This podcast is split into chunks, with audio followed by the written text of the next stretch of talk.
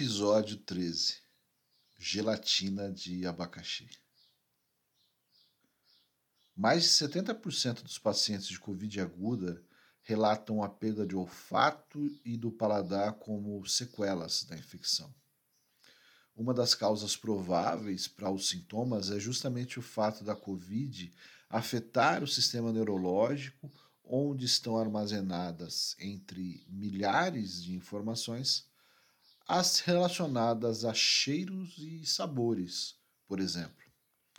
Normalmente, a anosmia e a ageusia, termos técnicos para incapacidade de discernir entre cheiros e sabores, desaparecem em algumas semanas após a infecção de Covid. Existem ainda casos prolongados onde pacientes atestam seguir sem conseguir sentir gosto, ou pior ainda, sentir gosto de podre em alimentos que antes faziam parte de sua dieta. Esse é um dos pontos sobre os quais a Covid, pelo menos eu acredito, ainda será debatida ao longo de anos mesmo depois do fim da pandemia, as sequelas da doença. Sofri com outras sequelas, principalmente as mentais, mas não senti falta de paladar. Eu já descrevi sobre as sensações que sentia em toda a minha internação e que além do frio eu sentia muita sede o tempo todo. Não tenho memória de fome, pois a alimentação enteral, aquela que vem através de processos venosos, também é acompanhada de remédio para cortar o apetite. Mas alimentação não é só comer, não é mesmo? Não é só sobreviver. Alimentar-se é também sentir gosto e degustar é uma dádiva. Sentir sabor é um dos grandes prazeres da vida. Através dessa sensação, as papilas gustativas são ativadas e uma série de reações são desencadeadas no corpo, entre elas a memória afetiva. Não consigo descrever a dieta servida durante o processo de readaptação a alimentos sólidos, mas eu fecho os olhos e sinto a boca salivar ao lembrar o primeiro sabor que senti depois de muito tempo. Gelatina de abacaxi. Artificial, é claro, mas era gelatina de abacaxi.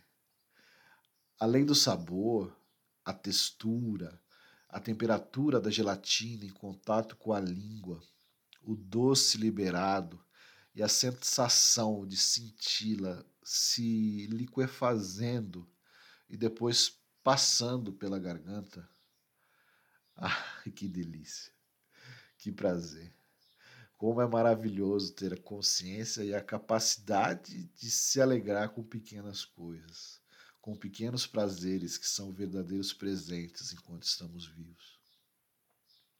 Degustar uma gelatina, respirar fundo, beber uma água, como eu vou fazer agora. São todas situações corriqueiras que eu valorizo demais hoje em dia. É comum eu parar hoje ao longo do dia, encher o pulmão de ar e por alguns segundos só sentir o peito cheio de oxigênio.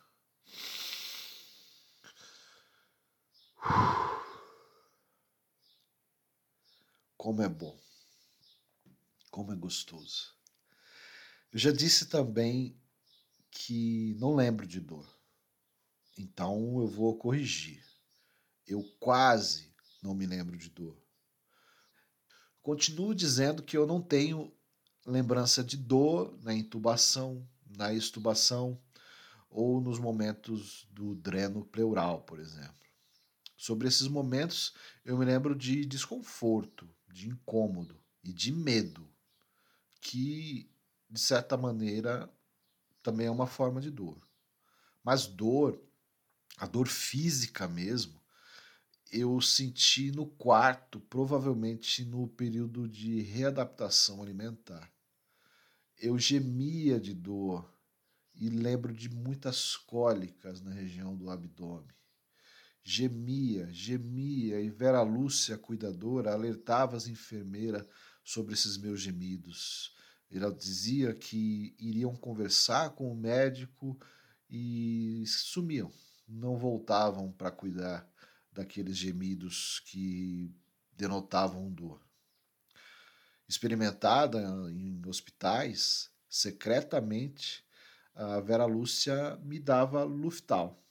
Procurava me mudar de posição na cama e partia para acompanhar os seus programas de TV. Em uma dessas situações, com muita dor de barriga e gemendo de dor, me lembro de ser levado para a cadeira de fios. Eu não sei quem me acompanhava, mas enquanto a pessoa me ajudava a sentar, eu curvei um pouco o corpo, fazendo com isso pressão no abdômen, e enquanto soltava o quadril para sentar de vez, uma vuvuzela saiu de dentro de mim. Eu soltei um sonoro prolongado e delicioso peido enquanto eu me sentava. Ai, que delícia, que alívio que foi aquilo. Bendito Luftal. O alívio das cólicas acontecia imediatamente após aqueles sinais sonoros de flatulência apontar que o meu sistema digestivo e o intestino estavam funcionando. Com o corpo respondendo, as sessões de fisioterapia evoluíram com o tempo. As primeiras lembranças que tenho não são no quarto, mas na UTI. O que me faz acreditar nisso é o método que eu uso para datar as memórias. A temperatura gelada mostrava que eu estava naquele ambiente. Ali, naquele local, um profissional se apresentou como Sérgio, fisioterapeuta, e disse que iria mexer nos meus membros, fazer testes de sensibilidade. E essa oportunidade, essa sessão de fisioterapia foi muito ruim. Eu não conseguia levantar as mãos. Eu lembro de olhar para os meus pés, balançar para os lados com muita dificuldade, mas levantar as pernas mesmo eu não conseguia. Isso me entristeceu muito. Muito atencioso, ele disse: É assim mesmo, seu Denis. Logo vai melhorar e a gente tenta de novo. Ele se distanciou, comentando algo com a enfermeira no balcão enquanto apontava para o meu leito. Não me lembro de outra sessão de fisioterapia naquele local. Já em um outro momento, num ambiente não tão gelado que eu imagino ser o quarto, me lembro de conversar com um profissional que se aproximou com muito cuidado e disse que seria o meu fisioterapeuta. Eu ouvi e quando olhei nos seus olhos, falei com entusiasmo, como se encontrasse um velho amigo. Sérgio! Ele falou a mesma coisa que eu tinha escutado na UTI, sobre ter consciência dos membros, me pedia para mexer braços e pernas. Com alguma dificuldade eu já conseguia, e quando ele me ajudou a levantar pela primeira vez, fixei o olhar em uma cicatriz que ele tinha no pescoço, resultado de uma traqueostomia. Ao perceber meu interesse, ele disse: Tá vendo isso aqui, seu Denis? Eu passei por algo parecido e superei. Então o senhor também vai superar. Enquanto eu olhava, parei de pensar na cicatriz e pensei: passou muito tempo. O Sérgio engordou e até passou por uma cirurgia. Há quanto tempo eu estou aqui? Estímulos, lembra? A cabeça começa a pensar. Aquele não era o Sérgio. Na verdade, eu nem sei se o Sérgio existiu. Mas o profissional que estava ali se chamava Anderson. E Ana me disse que ele me atendia com toda a atenção do mundo, nem se importava com minha insistência em chamá-lo por outro nome. Foi ele, o Anderson, sendo chamado de Sérgio, quem aplicou as sessões de fisioterapia no quarto, quem me ajudou a ficar de pé e a reaprender a andar. Foi ele quem, sem saber, me ensinou a fazer cachorrinhos com balões de ar. Foi também ele quem me ajudou a cumprir o que, para mim, àquela altura, correspondeu a uma maratona. Depois de me levantar, de me firmar de pé e de me ajudar a dar os primeiros passos, ele me disse para usar a cadeira de rodas posto 1 como apoio, uma espécie de andador para que eu pudesse sair do quarto. Assim fizemos. Devagar, com a perna muito pesada, comecei a arrastar os pés. Me lembro de olhar para baixo, ver o pé e reconhecer uma havaiana azul. Era o meu chinelo. E aí eu passei a caminhar só olhando os pés. Era um objeto familiar demais para eu deixar de contemplar.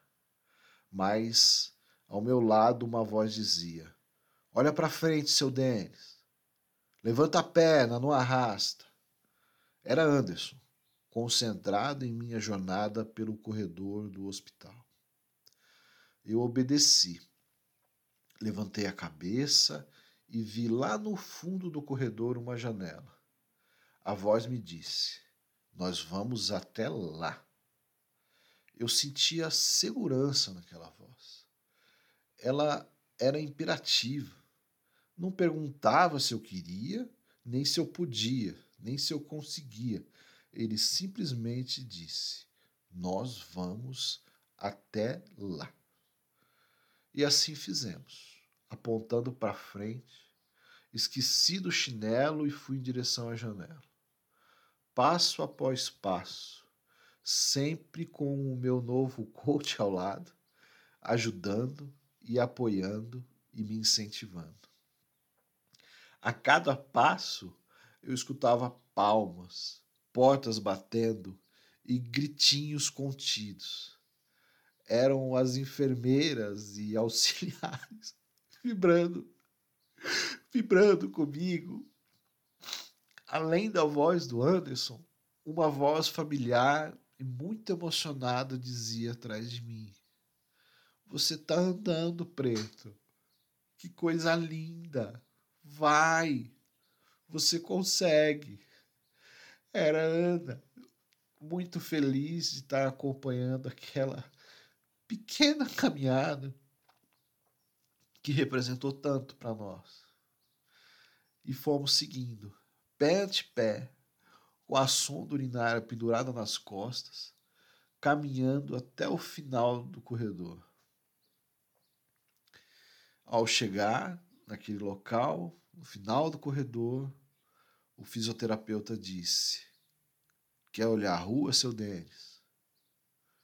Com muito esforço, me apoiei no batente fiz mais alguma força para ficar na ponta dos pés e olhei a rua. E ao levantar a cabeça, senti calor. Já contei isso aqui. O calor seco do centro-oeste. E concluí. Aqui é Dourados. E eu já morei aqui.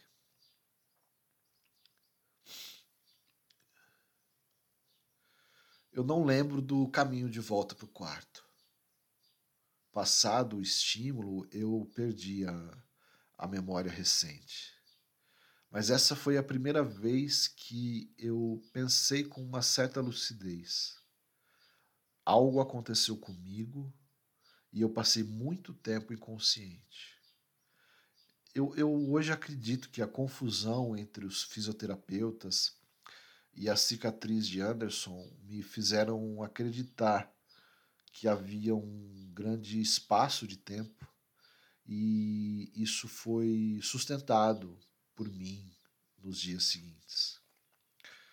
Eu nunca encontrei nem ao Sérgio nem ao Anderson para agradecer. Um dos lados bons de morar em uma cidade pequena é saber que esse encontro uma hora vai acontecer. Mas deixo registrado que escrevi e gravei esse episódio no dia do fisioterapeuta.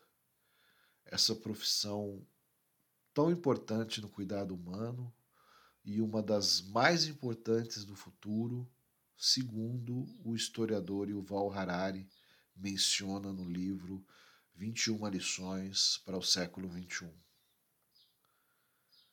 Eu estava andando e comendo, e livre de infecção bacteriana. Faltava abandonar a sonda uretral e as fraldas geriátricas para voltar para casa. O dia da alta estava chegando. Eu espero que você e sua família esteja bem e com saúde. Até o próximo.